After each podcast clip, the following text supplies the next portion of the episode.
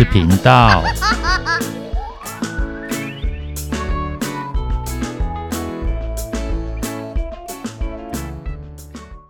欢迎回到不想说故事，《鸡小妹与神秘海洋》第二集。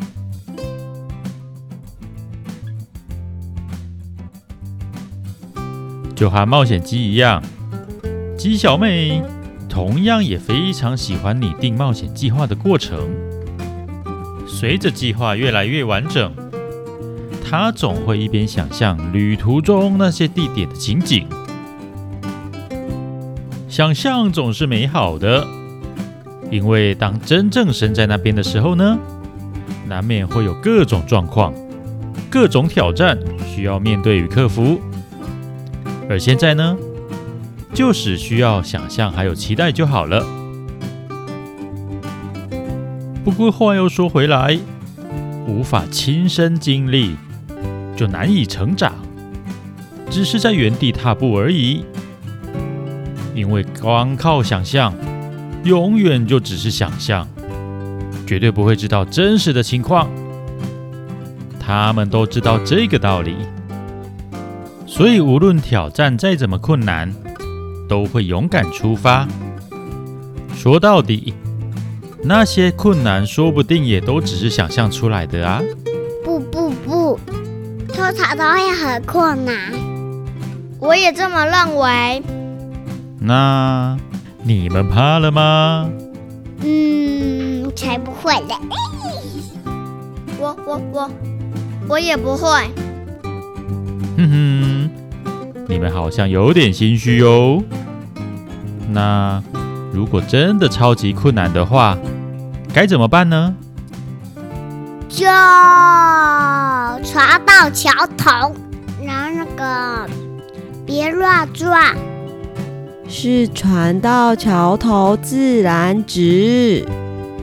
对对对，我就是这个意思。船到桥头自然直的意思是说呢，遇到了困境，不要灰心，也不要逃避，要勇敢面对，放手去尝试吧。生命自会找到出路，办法也终究会被想出来的。原来如此，所以不能钻？当然不能啊！你有想过桥的感受吗？知道啦，我是开玩笑的。这天依旧是打打闹闹、嘻嘻哈哈的一天。总之，航向神秘海洋的计划和鸡小妹号的整理与保养，一开始都有好好的进行着。因为有着鸡小妹过去的丰富经验，加上她真的很宝贝自己的爱船。他们所要做的，就是好好的整理行李、装备，还有备用物品。当然，最重要的就是食物还有饮水。但是，越到后来，准备工作就变得越来越困难。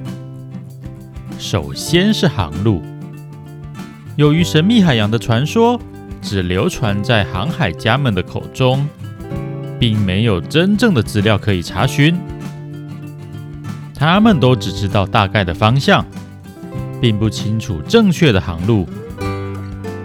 另外，就是当初冒险机在航海迷宫也面临过的收纳空间的问题，而吉小妹号又比小明一号更小，收纳空间更少。即使是经验丰富的吉小妹，都为了进行精简而费尽心思。在这样的压力之下，他们之间难免也会出现争吵。别带香蕉了啦！这会儿，鸡小妹正试图说服小猴子不要带香蕉。为什么？那个放不久啊。可是那是我最爱吃的，一阵子没吃，又不会怎么样？会啊，怎么不会？会怎样？会很想吃。诶，这个答案倒是合情合理。不然就出发前多吃点啊！我是在吃啊。小猴子手上还真拿着一根吃了一半的香蕉。为此，小猪弟弟向来都觉得很懊恼。一直吃的是小猴子，一直胖的却是自己。那换喜欢吃别的东西不就好了？哪有那么容易？你这样叫风凉话。就是啊，你又没有要去，要吃什么随时都可以吃。看吧，再好的朋友都有可能会为了一些微不足道的小事情而吵架。不过，鸡小妹和哥哥冒险鸡那个吵架，或者说激烈沟通的默契，他和他的快乐伙伴之间也有。通常在争吵的过程中，他们总是能够逐渐理解彼此的想法，也能慢慢找回冷静。哎哎哎，又不是我不愿意去，我只是不想拖累你们。我们可以互相学习呀。我知道，但也别忘了，我那么大只。一起上船的话，你们不能带的东西不是又更多了吗？对哈，真的耶。其实，如果小猪弟弟能够一起去的话，鸡小妹还有小猴子一定会很开心。不过说真的，别看它名字叫小猪弟弟，身体体积。还真不小，平常只是在岛屿附近划划船、游游泳，还没什么问题。要同时提着大包小包的行李，船上的空间还真的会捉襟见肘，不够用。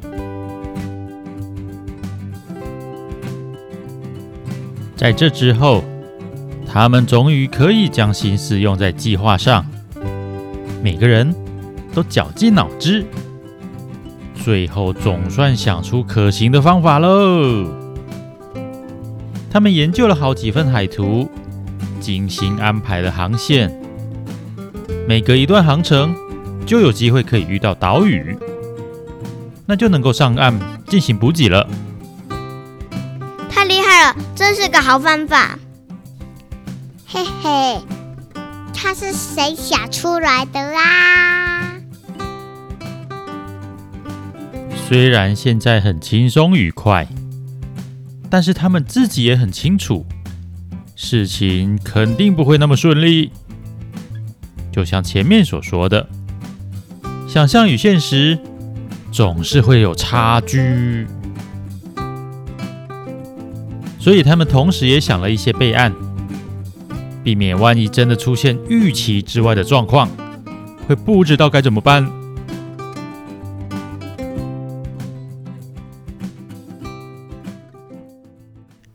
一切就绪之后，时间总算来到出发当天了。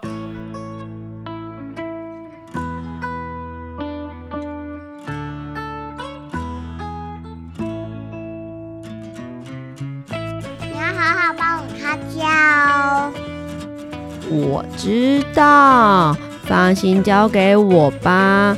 我绝对不会找一堆闲杂人等来开轰趴的。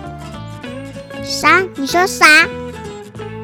开玩笑的啦，哈哈。可以。不然你可以拍个健身和体智能计划，下次我们可以就可以一起出远航了。好，今天开始。我每天多游两圈，等你们回来，我一定会有六块肌。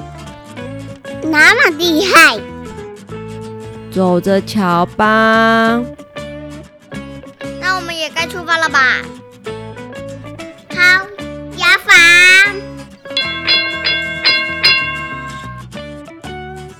鸡小妹号没有汽笛，而是装了一个声音清脆的铃铛。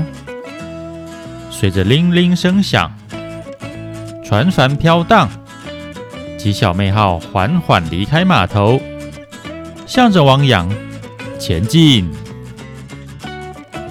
小猪弟弟也跳下海里，跟着鸡小妹号游了一段，直到海底变得更深，鸡小妹号也越来越快，它几乎要跟不上了，才终于停下来。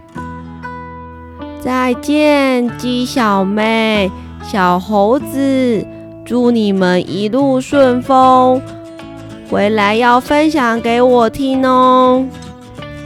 好，再见了，小猪弟弟。这条航路终于成型了，但是这里并不是神奇迷宫，没有迷宫精灵，究竟，鸡小妹与小猴子能不能顺利的航向神秘海洋呢？让我们拭目以待吧。拜拜。